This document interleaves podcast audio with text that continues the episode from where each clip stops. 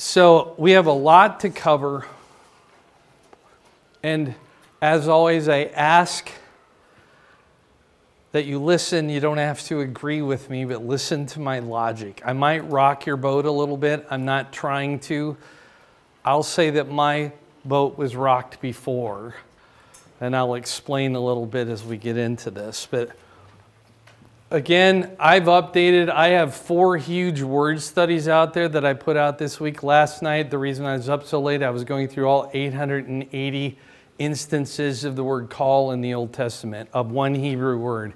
So that's out there for you, and I've highlighted the words even in there. So I, I try to do that because it helps me.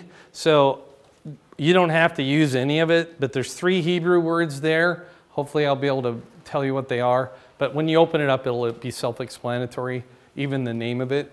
But also, uh, there's one Greek word too, and I'll explain that as we go as well.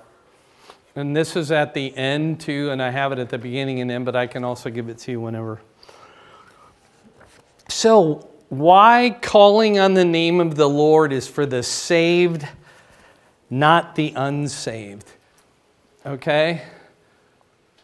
And that's a pretty bold statement considering how people have used verses from Scripture, right? So I get that, and I know it, it sounds wrong right now, so just hang with me. I think you'll agree with me when I'm done. But if you don't, that's okay, right? I just think it's worth talking about here. What's the deal? Oh, by the way, this is what we're trying to do every week. And 2 Timothy 2:15 most people think it's the Awana verse, but it was written to a pastor not to a child, right? A guy that had pastored for 20 years under uh, having worked with Paul.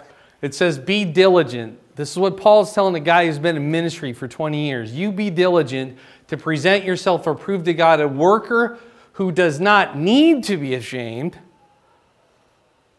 That's the natural outcome if you don't do the last part. Rightly dividing the word of truth, which implies what? that last part. The Word of God can be wrongly divided. Okay, you with me? And I believe that this passage that we're looking at tonight has been one of those passages by well meaning people, including myself in the past, okay? I'm not making fun of anybody. Here's the issue here. The issue is in Joel 2:32, Acts 2:21 and Romans 10:13. Joel 232 and Acts 221 are literally identical. I, I think so anyway, by me looking at maybe a comma or something. Um, the word that is supplied, it's not in the original text, right? And these are in Greek, uh, English from the Greek, but they quote, Acts 2.21 quotes it exactly there. And then Romans 10:13 quotes part of it, right? So it starts out with, the whoever part. Okay? So that's what we're looking at. It's in the Bible three times in the New Testament as well. Well, I guess it's twice in the New Testament, once in the Old Testament. Okay? So not very much, but it's there. Here's part of the catch here. Right? People use it for what? Salvation, Salvation verse, right? And I've heard it at every level, pulpits, and I'm sure I've used it in the past. Decades ago now, but I have, I'm sure. But it's in our curriculums, it's in our tracks.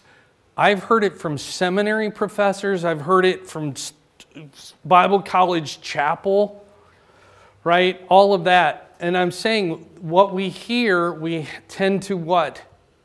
Repeat that's not all bad, but we have to understand what we're saying first, okay? So, the question when we say why calling on the name of the Lord is for the saved, we're saying then that this is not a salvation verse. Are you getting that implication there? That's what I'm saying. Again, I think if you take it as a salvation verse, you have some serious issues with the Bible, and I'll explain that. And that's where I've come to. All right? All right. Why calling on the name of the Lord is for the saved, not the unsaved. I'm going to give you six reasons. Okay? And they're, pretty much in there. I give you little words left out just to make it easy rather than you having to write everything down. But I will be kind, but I and we won't read every verse in, in your notes, but you have it. And those are most of them are representative anyway. But why calling on the name of the Lord is for the saved, not the unsaved? Number one, because call is often used as a synonym for pray. Okay?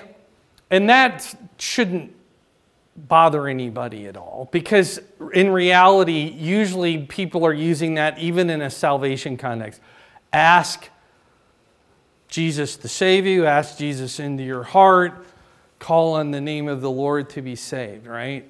It's it's praying. So that's not a hard one but look in your notes here and this is just the selection all right? It's not every occurrence in the old testament and new testament. But notice here, it starts in Genesis 4:26. Um, it says, you know, there was Seth, and to him was uh, also a son was born, and he named him Enosh. And then, then men began to what? Call on the name of the Lord. And we understand it as, oh, pray. Okay, not hard. Uh, Abraham built an altar in Genesis 2 8 and called on the name of the Lord. We're not thinking he got saved, are we? Here in that context? No, right? Genesis 13 4, he builds another altar and called on the name of the Lord again. Okay? Abraham's not getting saved again. He hadn't lost his salvation and going back. He's praying to the Lord. Genesis 21 33, again, Abraham called on the name of the Lord, the everlasting God, it says. Deuteronomy 4 7, we're jumping quite a bit here. Um, Moses is arguing here about how great God is. For what great nation is there that has God so near it, to it rather, as the Lord our God is to us, for whatever reason, for whatever reason we may call on him. That's a benefit, right? You can go to God anytime, any place, for any reason, is what Moses is arguing in Deuteronomy 4. 1 Samuel 12, 17. Um, Samuel, they just wanted to call a king. Remember, Israel wanted a, wanted a king like everybody else wants a king and has a king. So he said, I'm going to call on the Lord and he will send thunder and rain. And it's the wrong time of year for them to have thunder and rain. And God did that. But Samuel wasn't getting saved. He was what? Praying, right? Okay? Uh, have you heard this? I will call upon the Lord who is worthy to be praised. So shall I be saved from what? My enemies. Not my sins here. My enemies. By the way, that same verse occurs in Psalm 18.3. That's why it's in the back there. Uh, 1 Kings 8.52. Uh, Solomon's dedicating the temple, and he says, Lord, please let it be whenever they look toward the temple, that, that you will listen to them whenever they call to you, right? Again, we're thinking prayer.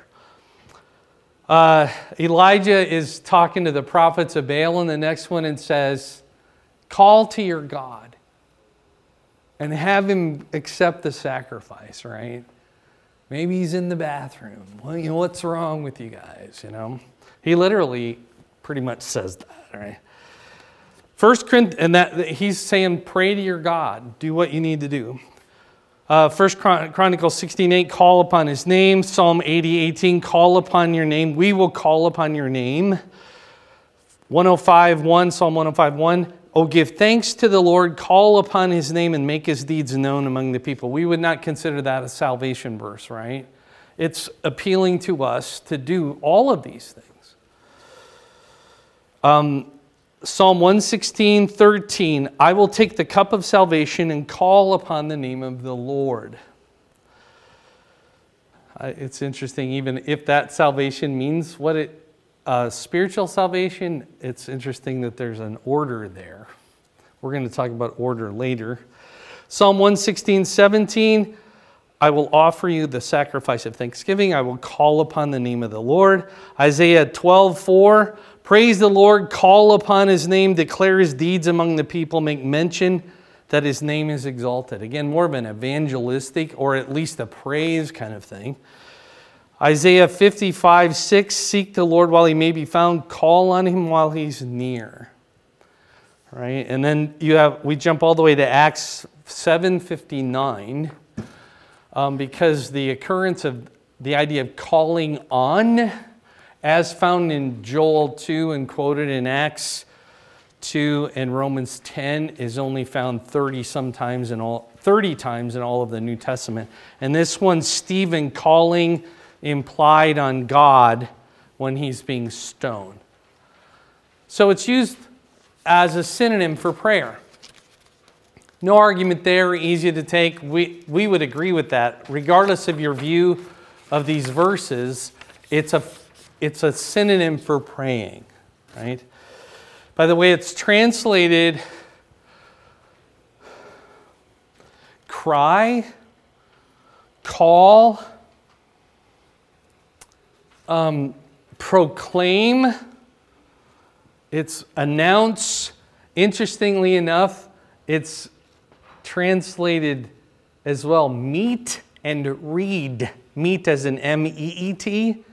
And I think it's like this when you meet someone, you call out their name, right? Hey, Jerry. So you go out to meet them. It, over and over, you see that in the Old Testament. And it's kind of like you think of it as a verbal connection, not just a quiet handshake.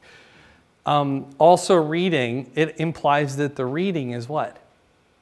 Out loud. You don't read the scroll by yourself, you read it for everybody to hear. Okay, which is true most of the time in the Old Testament. Okay, synonym, we all know that name, word. Why is calling on the name of the Lord for the saved? Because who calls, there should be a, a, quotation mark at the end of that, is used as a metonym for believers. Now, a metonym means it's, it's a phrase that represents another word or a, a group of people or something. So if you said, and I'm, I'm just grasping for an example right now, but Harley lovers, hog lovers, what would you think of? They're motorcycle riders or owners or whatever. Some of them religiously. but, but I'm saying that's a metonym, right? So you'll see this in the next point here, and they're actually very there's a few in the Old Testament, but most of the occurrences in the New Testament are this metonym, as you'll see. It replaces, that phrase replaces the idea of believers, which you will see. And I think you'll agree with me. Psalm 86 5 For you, Lord, are good and ready to forgive and abundant in mercy to all those who call upon you. Who's he talking about? Believers. He, he's using a, an activity of believers to represent the noun for believers. Again, that's a metonym. Psalm 145 18. The Lord is near to all who call upon him, to all who call upon him in truth. You see that? It's representing a category of people who pray in an ongoing way to God, which are believers. I'll strengthen my argument as I go, but for now, you, will see. Even the, the verses in the New Testament will nail this down. Jeremiah 10:25 Pour out your fury on the Gentiles who do not know you and on the families who do not call on your name. Who would they be? Unbelievers. Right? Characteristically, people who believe in God pray to God right? And it's not, it's not a hard stretch to get there. Now, look at the ones in the New Testament. They're stronger than the ones in the Old Testament. They're talking about, um, this is Ananias, the one that God told to go talk to Saul. And Ananias is saying, Are you sure? Because this is the guy who has authority from the chief priest to bind all what? Who call on your name. See that? It's used as a phrase. And I think it's a beautiful phrase. And it's a phrase that should exemplify and represent who we are and what we do, right? We're dependent upon the Lord and we often call on him. How about Acts 9:21, same chapter? Is this not he who destroyed those who called on this name in Jerusalem? It, what's he talking about? Saul chasing believers. Okay? Romans 10 12, for there is no distinction between Jew and Greek, for the same Lord over all is rich to all who? Who call on him. Okay, we're going to look at that verse again a little later. 1 Corinthians 1 2, to the church of God, which is at Corinth, to those who are sanctified in Christ Jesus, called to be saints, with all who in every place call on the name of Jesus Christ our Lord. You see that? It interchangeably uses saints, sanctified, and then he, he points outward from them and says, and all who call on the name of the Lord, using them interchangeably. So when you talk about other believers, those that call on the name of the Lord is a good way to refer to them. And then the last one here, 2 Timothy 2:22, flee also youthful lust, but pursue flee but pursue, right? Flee this, but pursue these things. Pursue righteousness, faith, love, peace with notice this, not by yourself. This is kind of a uh, roundabout way to say you need other believers. It says, with those who call, out, call on the Lord out of a pure heart. You need other believers around. You need to pursue these things, these characteristics, these good fruits of the Spirit, if you will, with other believers, with others that call in the name of the Lord. Okay? You with me here? Does that make sense? And again, we're not getting into the rough part till now. okay? So, because of the clear teaching in the context of Romans 10, let's close in prayer. Now, I wouldn't do that. See, I've already built it up too much, right? So let's start out here, and I've made a whole slide for this. So, the clear teaching of the context of Romans 10. Now, people have used Romans 10 13 and Romans 10 9 and 10 profusely in evangelism. I do not think either passage is for that. I'm not going to address Romans 10, 9, and 10. I preached an entire 10 week series on Romans 10. So I'm not going to be able to collapse that down for you. You may be able to handle it, but I can't. okay, so here we go. The commonly used verse, Romans 10 13, simply, what, what's the word here? Quotes Joel 2:32. Now what I want to show you you do not have to be a theologian. You do not have to know Hebrew or Greek in order to figure this passage out. It's as easy as pi. Is that 3.14 something? My other son has it memorized too. What? I don't know how many characters. I got 3.14. I'm good. So it's easier than pi.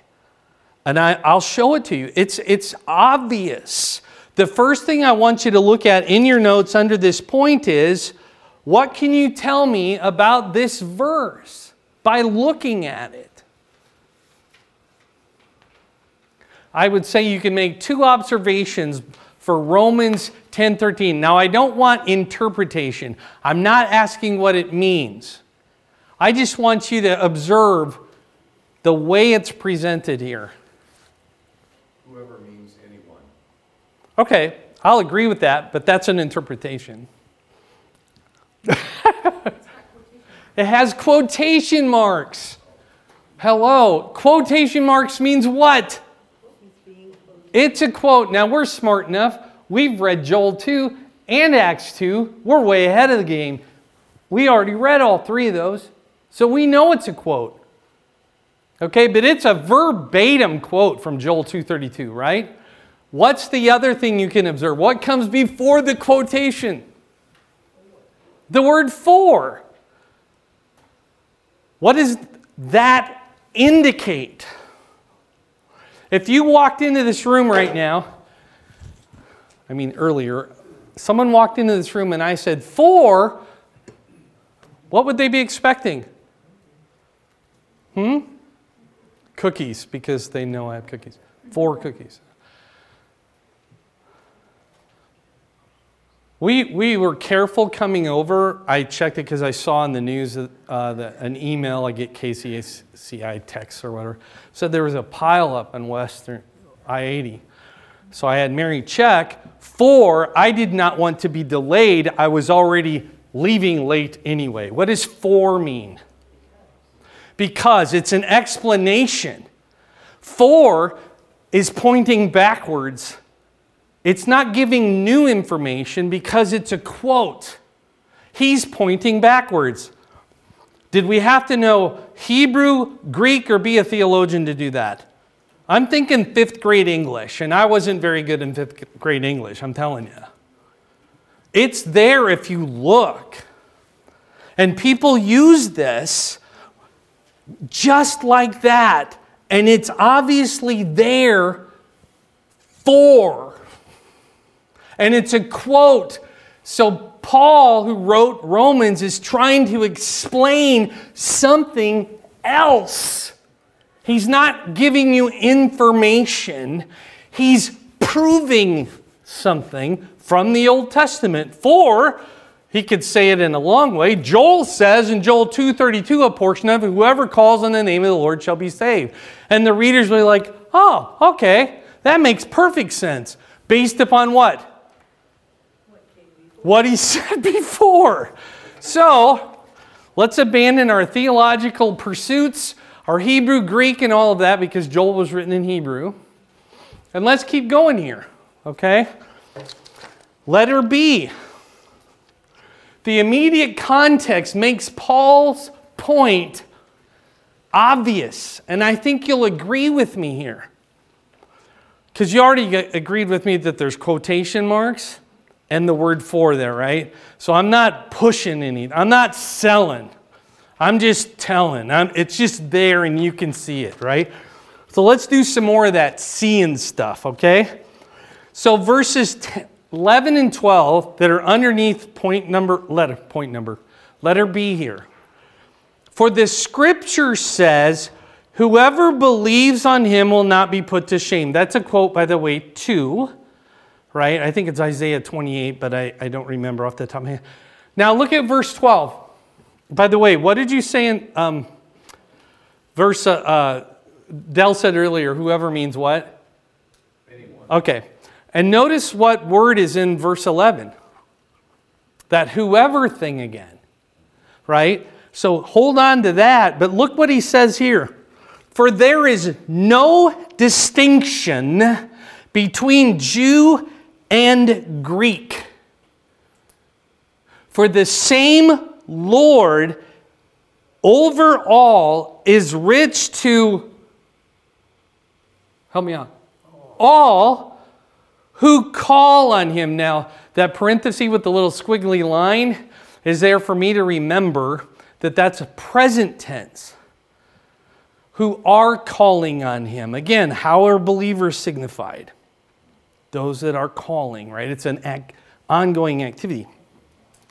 So there is no distinction between Jew and Greek, for the same Lord over all is rich to, you might want to underline all, and maybe no distinction between Jew and Greek, and that's why you have notes you can scribble on them and not have to mark the you know, your Bible. And the same Lord is over all who call on him who are calling on him literally.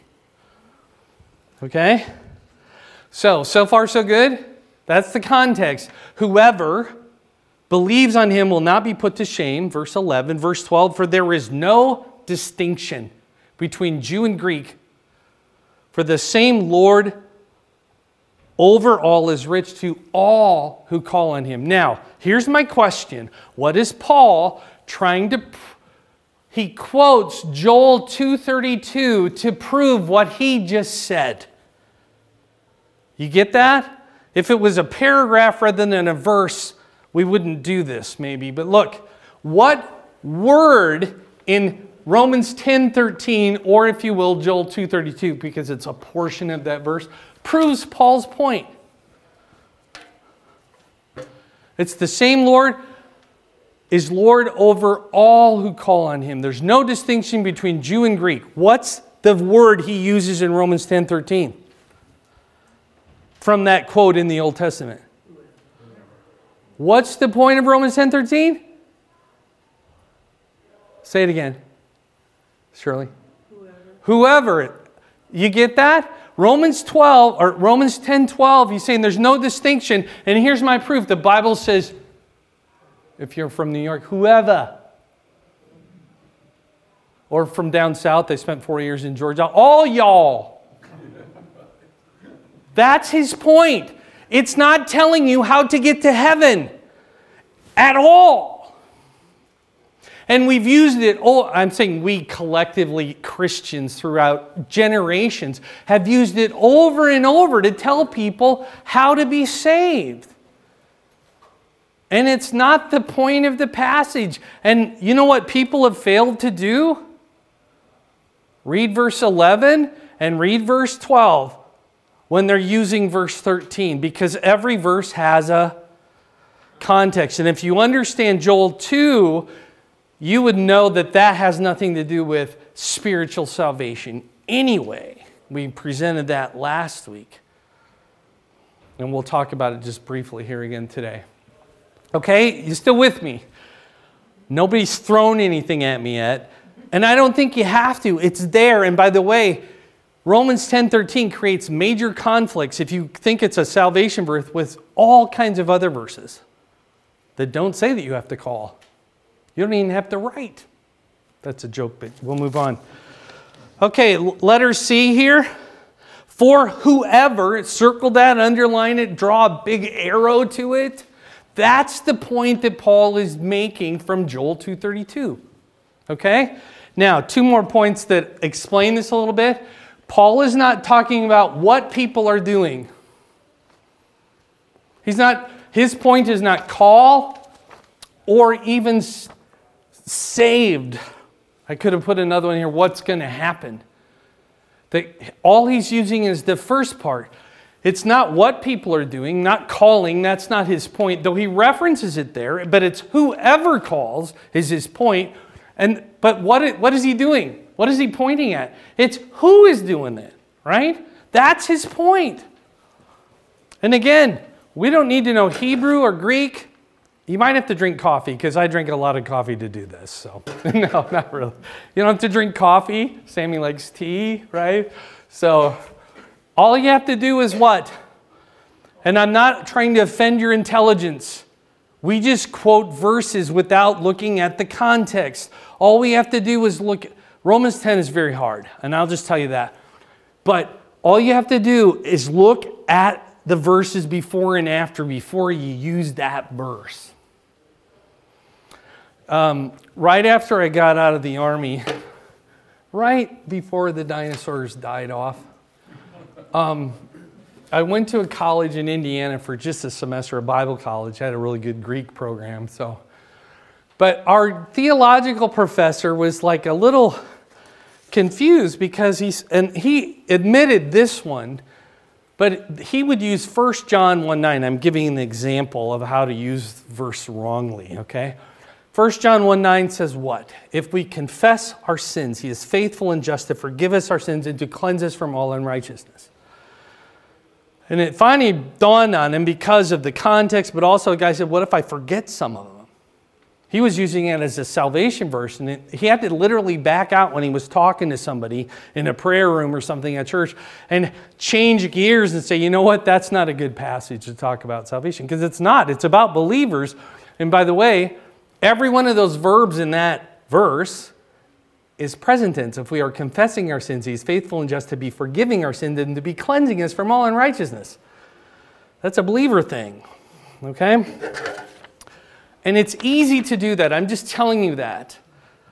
But we have to be careful because if I go back to last week, if we have the map the wrong direction, it doesn't help anybody. If you're not accurate in your presentation of the gospel, your intentions don't make up for wrong interpretations. Okay? Now, people might get saved in spite of that, but not because of it. Okay? What's next? Letter D? That sounds like a good one. How about this? The logical and sequential order presented in Romans 10, 13, and 14.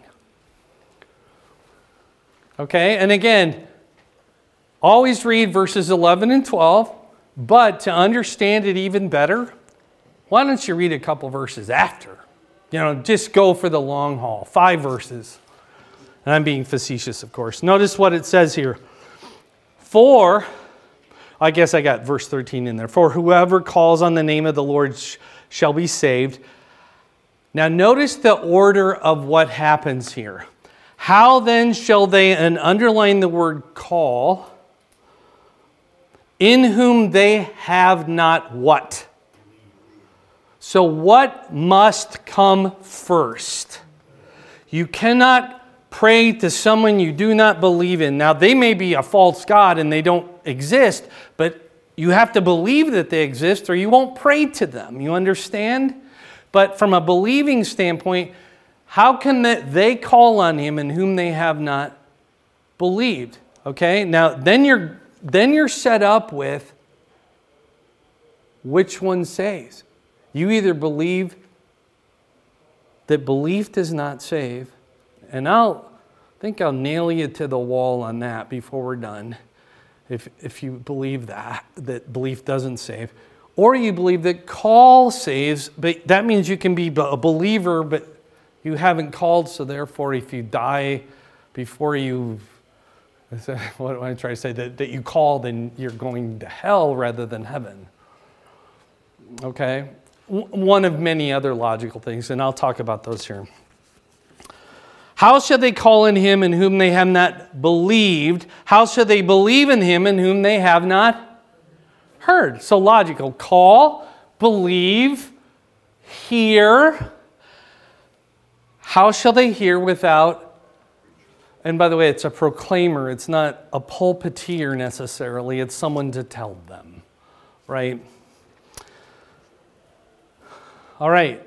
I've already stated this in ways, but I'll give you the two points. Well, belief comes before calling on the name of the Lord.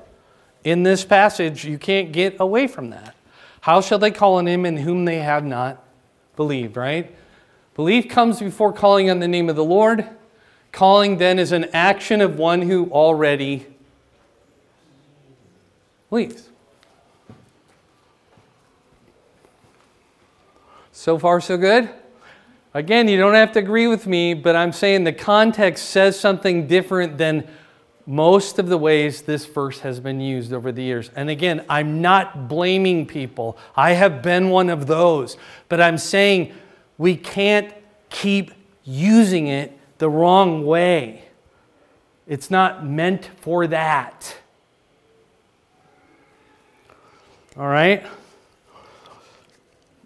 here's the next one. I don't have anything for you to fill in here, but this is a review. Paul quotes from Joel 2:32, and we looked at last week these specific. Joel 2:32 is an end times prophecy that will happen at the end. After all these things, then this will happen, right? And I, I was amazed. I found all kinds of verses that talk about the physical deliverance, but we don't have time tonight specific prophecy, specific point in time later on. Read Joel 2 if you don't want to read the whole three chapters of the book. A pervasive pouring out of the Spirit. All of you will speak or prophesy, not just a few on Pentecost, right? All of you, your young, your daughters and sons, and your old men, and all of this, your men's maidservants, all of them. That hasn't happened yet. And one day, like I said, you won't ever have to have a teacher because God will give you that, and that'll be just amazing.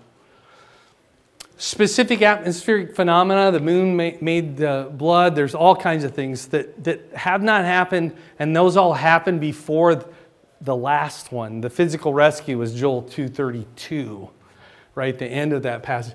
Specific prayer, who call, right? Whoever calls, specific place. For in Mount Zion and Jerusalem, there will be a great deliverance among the remnant. Our Lord will call. Do I not have people in there? Okay, I don't. I didn't get it in there. So it's specific people as well. All right? Questions so far?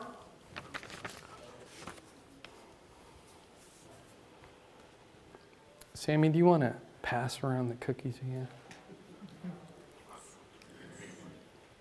Go ahead, Del. Are you going to take us to uh, what we need to believe? Um, not tonight. Okay. I will give you a summary at the end if I have time, though. And it's easy, right? Because you have to believe in something. Right. Yeah. So I will help you with that, and it's actually very easy to remember. I have to do that because I don't remember otherwise. So I'm saying that for, I've developed things like that for my memory. Okay, and letter F, which is at the top of page three there, there's no page numbers, but.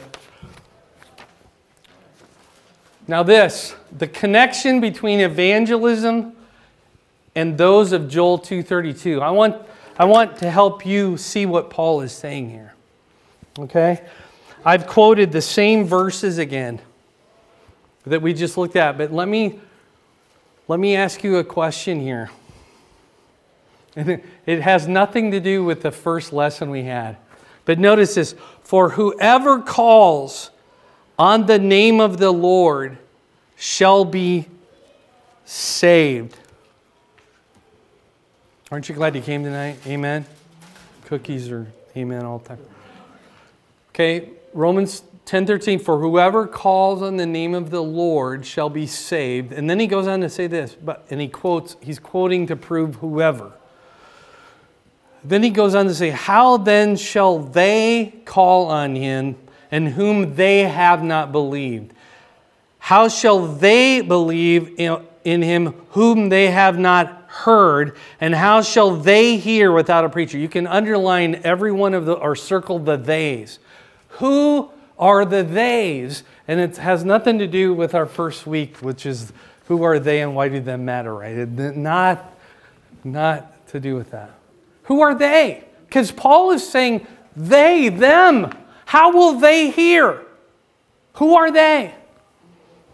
In context, hmm?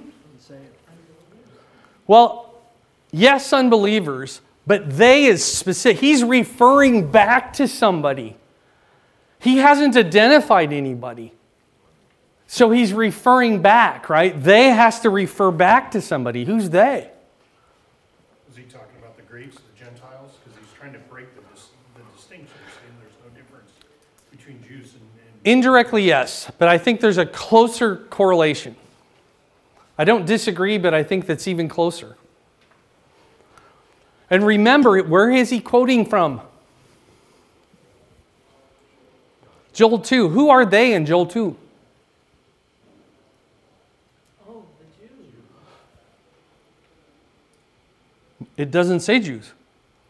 It says who? It says what? Whoever. Now, listen closely because this might make your head hurt, but this is where Paul is thinking. How will they, at the end of time, call on him at that specific time, place, all of that, right, that I just listed here? How will that specific people call on him when, if they, in the future, have not believed? And how will they believe in him, the they people in the future, the whoever way in the future, t- pointed, talked about by Paul in context, how will they believe in him in whom they have not heard? And how will they hear without a preacher? He's developing, and it just blows your mind because we think, you know, I really need to talk to my neighbor about the Lord. And Paul's like thinking, yeah, because we got to keep this going. There's people to be saved in the generation where we won't be around, and after that, and after that. Until then, we need an evangelism program and a mission effort that goes all the way to the end of the tribulation period. Does that make sense? If people aren't constantly being shared the gospel and God saving them and them passing it on, you wouldn't be here today. I wouldn't be here today. I don't know Paul. My kids probably think I'm old enough to have gone to school with them or something. But the Apostle Paul, I mean, we're talking about two millennia later. People have been faithfully sharing the gospel. And Paul says that's what we need to do. We need to have an ongoing effort, and it's not a one shot share it with your neighbor. It's all over every place at any time because we have to cover the future, not just the present. That's a motivation for evangelism because people have to be saved now so people can be saved in the future. Right?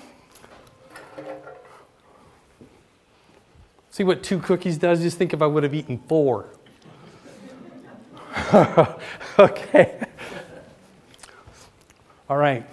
Any questions up to that point? We got a few minutes. I will think I'll finish this in a few minutes. Okay. Number 4. Because Romans 10 teaches salvation by belief. All the rest of Romans 10 teaches salvation by belief. So if you say Romans 10:13 is salvation, you're ignoring not only the verses before and after Romans 10:13, but I've listed them for you here. Romans 10:4 For Christ is the end of the law for righteousness to everyone who calls. I'm sorry, I misread that. What does it say? Believes. Believes. Ten, verse 10 uh, verse 6. But the righteousness of faith, by the way, I dislike this in translations, but faith is the noun form of the word believe. You can translate it belief. And I don't know why they use faith, but it confuses people because it's throwing terms around. It's interesting, but the, if you put an A in front of the Greek word, you know what they have to call it? Unbelief, because there's no unfaith in the English language, right? So I like using consistent words. So that's what I'll do at times. For the righteousness of belief speaks in this way, and I'll just keep going because of time. Romans 10 9 and 10 that if you confess with your mouth the Lord Jesus and believe in your heart that God has raised them from the dead, you will be saved. Again, I don't have time to unpack this, but there's a lot behind it. He builds on Deuteronomy earlier in the passage. For with the heart one believes unto righteousness.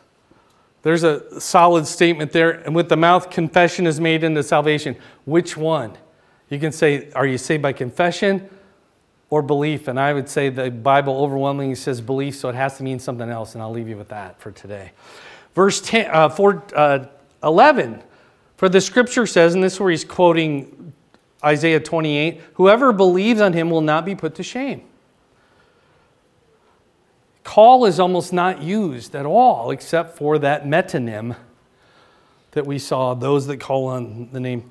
Verse 10, uh, 14. How shall they call on him in whom they have not believed? And how shall they believe in him in whom they have not heard? And then everyone knows this verse, Romans 10 17. So then belief, if I can use that word, the noun form of the word believe, comes by hearing, and hearing by the word of God. And he quotes uh, Isaiah, you know, that they'd not believed what I said or whatever. Okay? So that's Romans, that's just Romans 10. But I, let me add to it here because Romans, the book of Romans, teaches salvation by belief. Now, if you want to get into the context, read all 16, 13, 16 chapters of Romans. Because guess what? Paul spends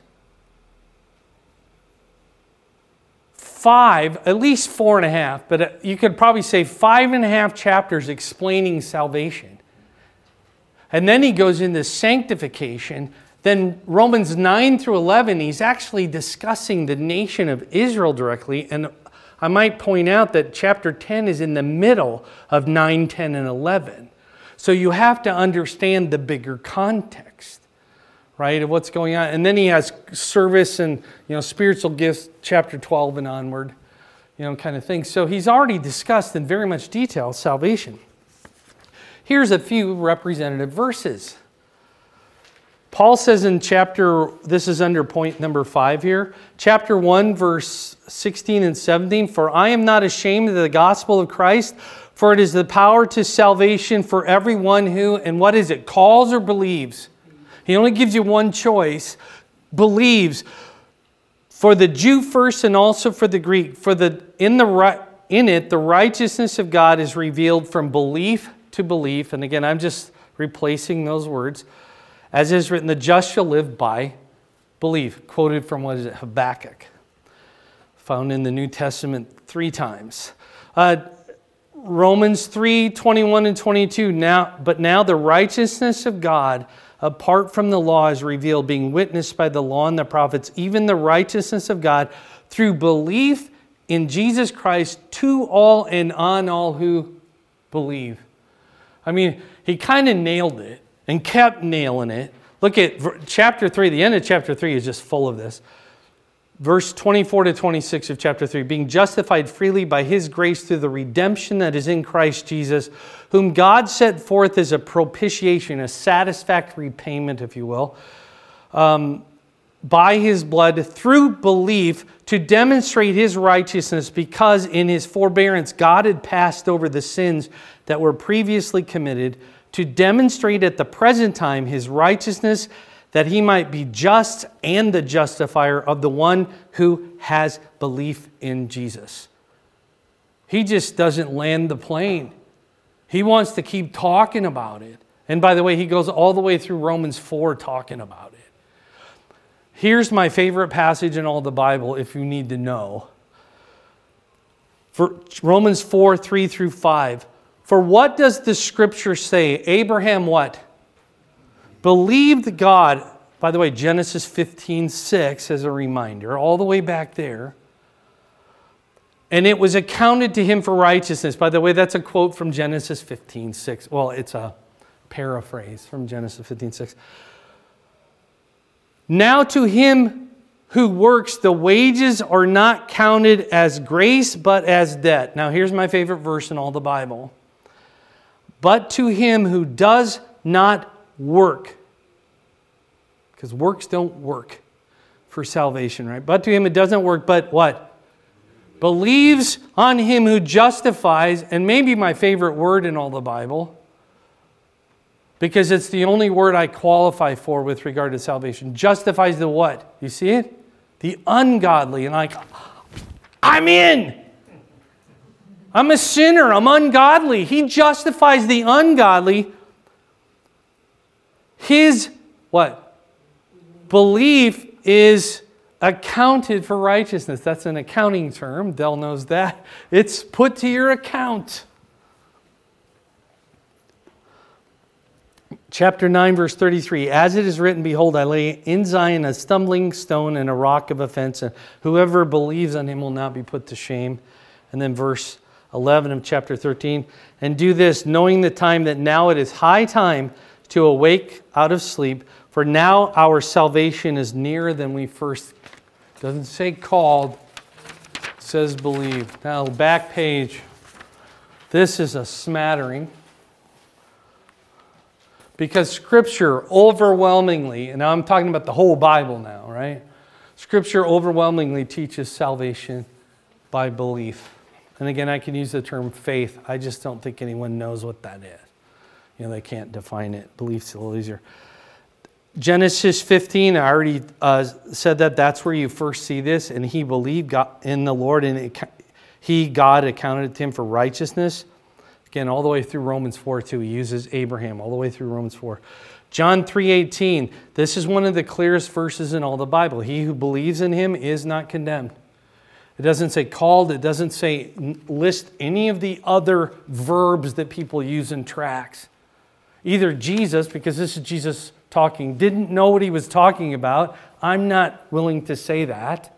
I believe he knows exactly what he's saying. He who believes in him is not condemned. He who believes not is condemned already because he has not believed on the name of the only begotten Son of God. John 3 36, he who believes in the Son has everlasting life. Leaves out all the other verbs, right? And he who does, uh, does not believe the Son shall not see life, but the wrath of God abides on him, dwells on him. John 5 24, most assuredly I say to you, he who hears my word and believes in him who sent me has everlasting life, shall not come into judgment, but is passed from death to life. John 20, 31. But these are written that you may call? No. Go down the aisle? No. Be baptized? No. And we think being baptized is important, but it doesn't get you to heaven. It gets you wet for a reason. You know, it, it's an example. And that believing you might have life in his name. Acts 4 4, who, however, many of those who heard the word believed, and the number of the men came to be about 5,000. And then this is the other clear passage. John 3:18 and Acts 16. You cannot get a clear passage. A lot of people like these Romans 10, 9 and 10 or whatever, and it's like, why are you using something that's very obscure and never repeated anywhere else? Why don't you get the most clear question? Sirs, what must I do to be saved. And their response was, Well, here's the five steps, here's the 12 steps, here's the four steps. Why don't you call on the name of the Lord and you'll be saved? You know why? Because that isn't what it means. What does he say? Believe, and that's all he says, on the Lord Jesus Christ, and you will be saved. No caveats, right? Nothing to add. Now, again, this is the back of your notes is demonstrating because look down here in the New Testament alone, I have two paragraphs here. There are 241 occurrences of the verb believe in 217 verses. Ask me how I know. Though not all verses refer to salvation, the vast majority do. I counted 90% are talking about salvation. That's overwhelming. And that's believe. The next one is the noun, which is belief. There's 243 occurrences. I'm only estimating 80 to 90 because I didn't have time to go through all those. But as you saw here, a lot of them are just believe and belief are kind of swap back and forth in conversations. So, so I'm going to leave that up because the next thing is just the QR code. I'm going to answer Dell's question real quick. If you want to write these down real quick, what do you need to believe? Because it isn't just believe in nothing. Believe in Jesus. Well, I believe in a Jesus. Here they are. They both SP, SP, SP. Easy to remember. Right? First one, you will agree with, and if you don't agree, ask your spouse if you're married. A sin problem. You have to believe that you have a sin problem or you don't need a Savior right? The, the wrath of God abides on us. So there's more to say, but sin problem. Second is another SP, special person. Okay, special person. Jesus is the Son of God. He's not just a man. All right? He's a special person. He came he was virgin born. He didn't have any sin. He was a sin, the sinless Son of God who took on flesh. And number three is the substitutionary payment. And I will add resurrection because you never, ever, ever see the gospel shared. It isn't that Jesus died, he died and rose again right? But a substitutionary payment and resurrection. Jesus, what does we mean by substitutionary? Jesus died, and you see this over and over in the New Testament, for us. He died in our place. Those are three essentials, I believe, Dell, that need to be believed. Otherwise, salvation can't take place because you're not believing in who Jesus is, right? So, is that okay? Go ahead. Can you a footnote? Yeah. Um, several years ago, I was with Erwin Lutzer, and he was telling a fellow that we were witnessing to that there was a Congress on world religions. And out of 210 or whatever, No one Yeah. Could offering one. yeah, it's man's Your third point. Yeah, man's argument that somehow I can make it there myself, which kind of defies number one as well. It eliminates the need for number two and number three. So, yeah, Erwin Lutzer is brilliant. I like it. I really appreciate this. I was dealing with someone last week who um, does not really believe. Right. Yep. This helps clarify. You know by profession, and then you can see if you're obedient by behavior, but you can't really determine, you know, one person's bad as another person's good, maybe, or something. So, how many hate me now? I'm telling you, As a result of tonight, tonight, let's limit it, let's narrow it, narrow it down because Really enjoy the cookies more than anytime, yeah, so. Did you get a cookie? If you stop bringing the cookies, that number could go up, so. That's my wife. You don't want my cookies, so. But anyway, my passion is to rightly divide the word of truth, but it also clears away confusion. Because if you can't share how to be saved, that means you can't really have assurance yourself. And I wrestled with assurance. I grew up in a Christian home, in a GRBC church. I heard all of the ask Jesus in your heart and all come down the aisle and all that kind of stuff. And with well intended people that loved me, right? Not people that hated me, but all of this evangelists, different things like that. And it's like I really had to wrestle with it till I was a young man in, in the army, and I'll share my testimony another time, but where it, he finally nailed it down and said, you know what, it's believing, not remembering or whatever. Know? Anyway, I'm going to close in prayer. Lord, thank you for our time tonight. I pray that you would just bless us as we seek to know your word and then live by your word. We pray this in Jesus' name. Amen.